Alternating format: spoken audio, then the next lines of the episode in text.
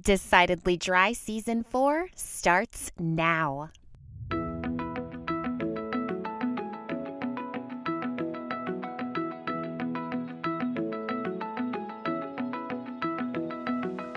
You're listening to Decidedly Dry. I'm your host, Jess Steitzer.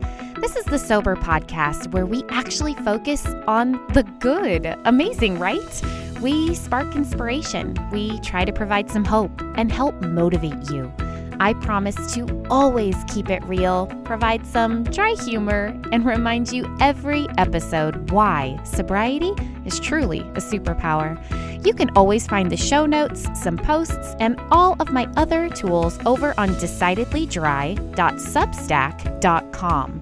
Thank you so much for pushing play today. Let's get started. Well, hiya, my sweet friends, and welcome back to the show.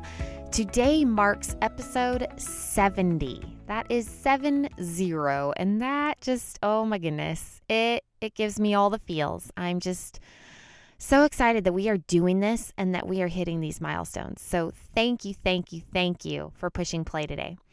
I hope that wherever you are in the world listening to this right now, that you are doing well and that you give yourself a big old pat on the back for for just having the courage to want to be the best version of yourself. I'm guessing that's why you push play and that why you're showing up today. So give yourself some grace and show yourself, you know, just a little love today. I'm super glad that you're here. As I record this, I too am actually trying to be the best version of myself.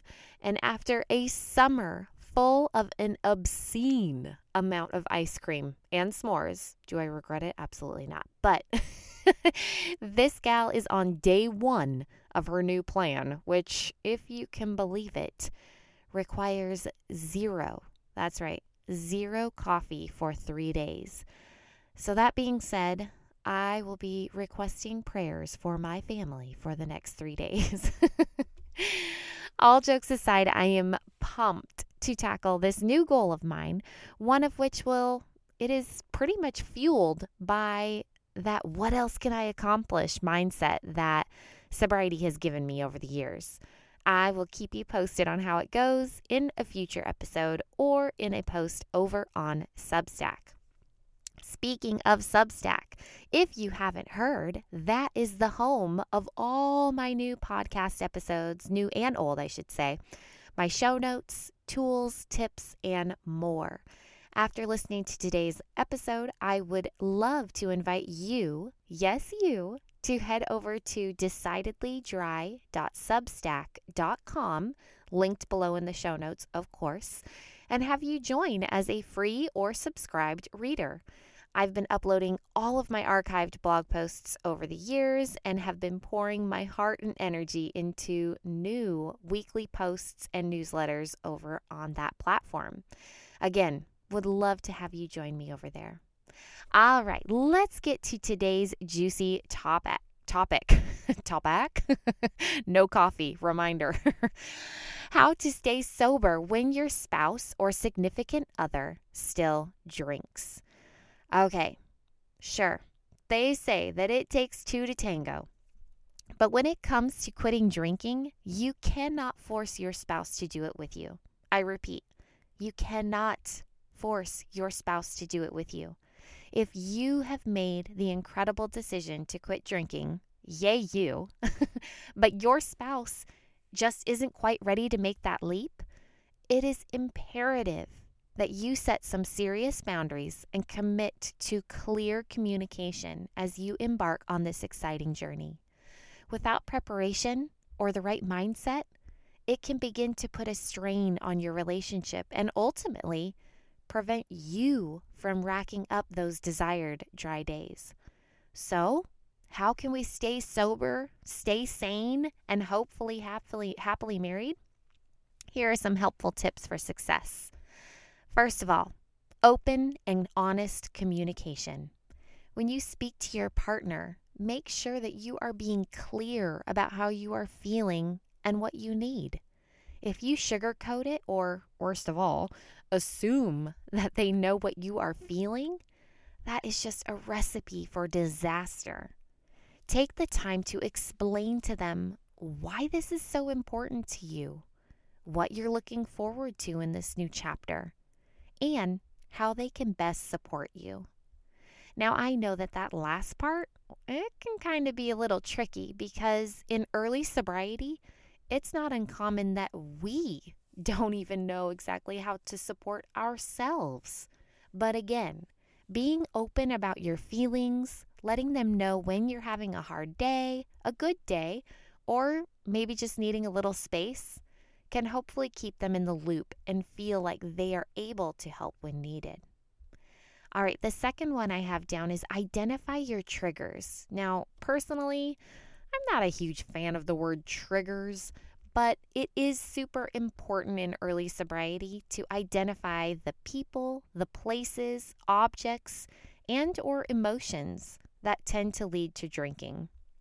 If you're not sure what your triggers are, I would start by asking yourself some of these questions. Do certain places make me want to drink? Do I find it hard to not drink when I hang out with certain people? Do I tend to drink when I'm feeling certain emotions? After answering those questions, truthfully, I might add, now is that perfect time to share those with your spouse. Clearly communicating the people and places that you might want to avoid for a bit to ensure success is exactly the information you need to make yourself and your spouse aware of. All right, the next one is set healthy boundaries.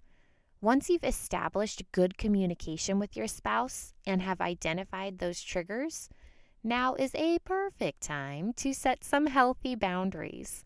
This is super important for individuals who still socialize with drinkers and or are living with someone that still drinks you may discover that strong emotions arise when your spouse drinks. So, a boundary, or should we say request, could be that you ask them to politely limit or not drink at all in the home. At the very least, maybe they could pour their drink into a different cup or glass that maybe makes it hard for you to see what's in it. There's also a good chance that you two have mutual friends that you need to spend less time with in early sobriety. If your spouse wants to continue spending time with these friends, maybe just request that he or she does so outside of the home in the beginning. I know this can be awkward. I mean, let's be honest, it's going to be really awkward at first, but now that it is, or know that it is most likely temporary. You just need some time to strengthen those sober muscles, and by setting healthy boundaries, you will get stronger faster. All right, the next one is focus on new habits together. Part of this exciting chapter is learning to not only avoid all of those triggers and avoid destructive behavior, but to also focus on the good. Take advantage of this opportunity to find new, fun, life giving activities to do together. Getting involved in new activities can not only be a great alternative to drinking, but can present quality time spent together. Consider some of these healthy habits or activities if you can't think of some. You could reconnect with nature. So go hiking, go biking, camping, picnicking, maybe even have a nightly bonfire in the backyard. You could start boating or kayaking, sailing or fishing. You could also express your creativity by learning how to paint, sketching, woodworking, crafting. Learn how to play an instrument. You could scrapbook. Is that still a thing? I think it's still a thing. you could write poetry, try knitting.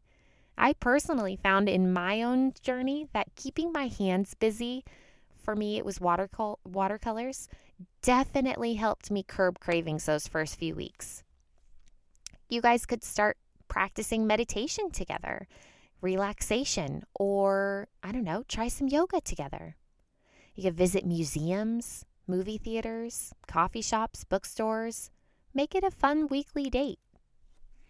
All right, the next one I have down is don't be discouraged if they just don't get it while we've discussed um, how important it is for you to make sure that you're communicating with your spouse, It is also equally important that you practice being a good listener for them.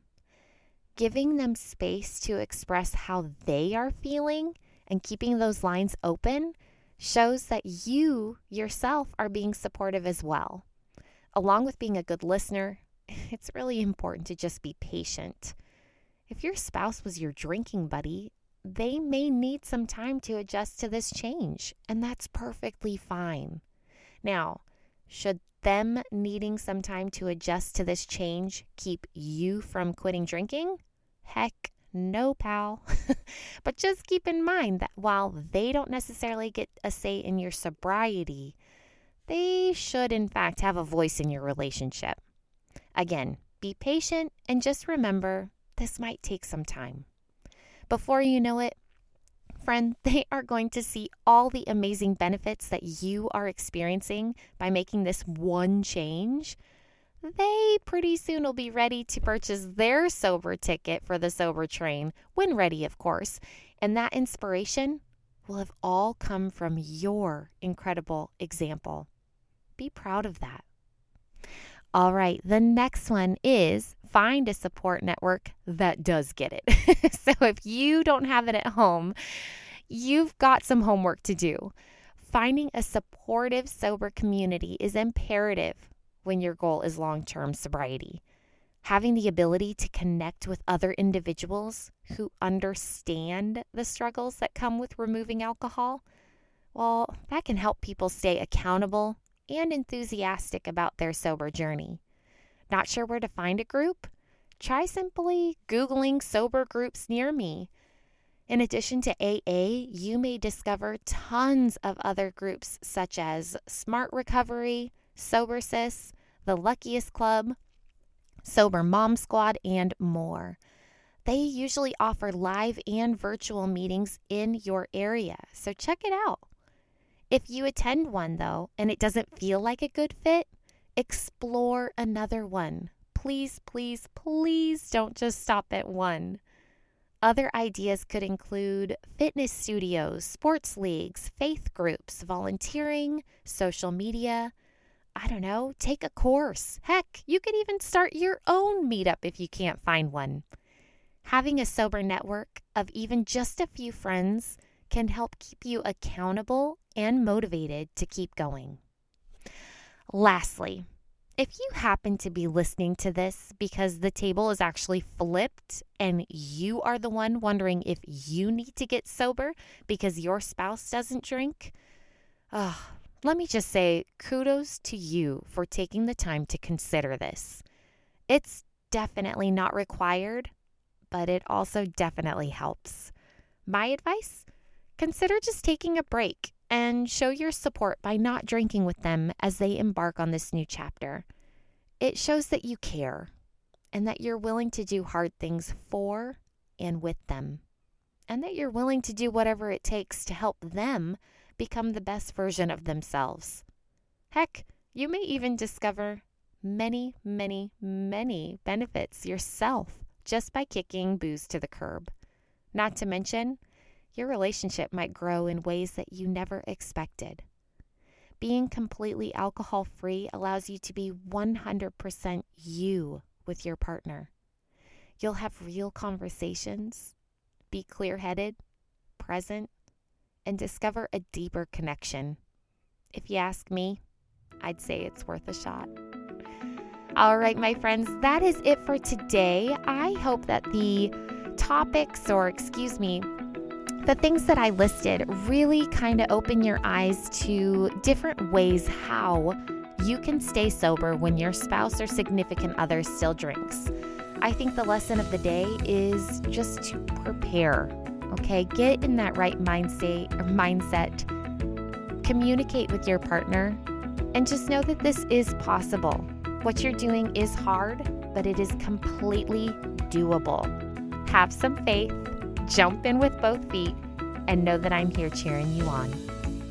All right, that is a wrap. Thank you so much for pushing play today and hanging with me. If you enjoy the show, the best way to support it is to subscribe and to leave an awesome rating or review over on Apple Podcasts. Grateful for this message and want more? Head on over to decidedlydry.substack.com. There you will find all of my writing, a library of past episodes, and an option to subscribe.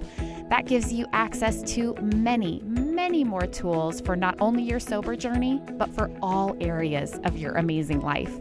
It has sure been a treat spending this time with you. And just remember if the only thing you did today was stay sober, you are winning. I'll see you next time.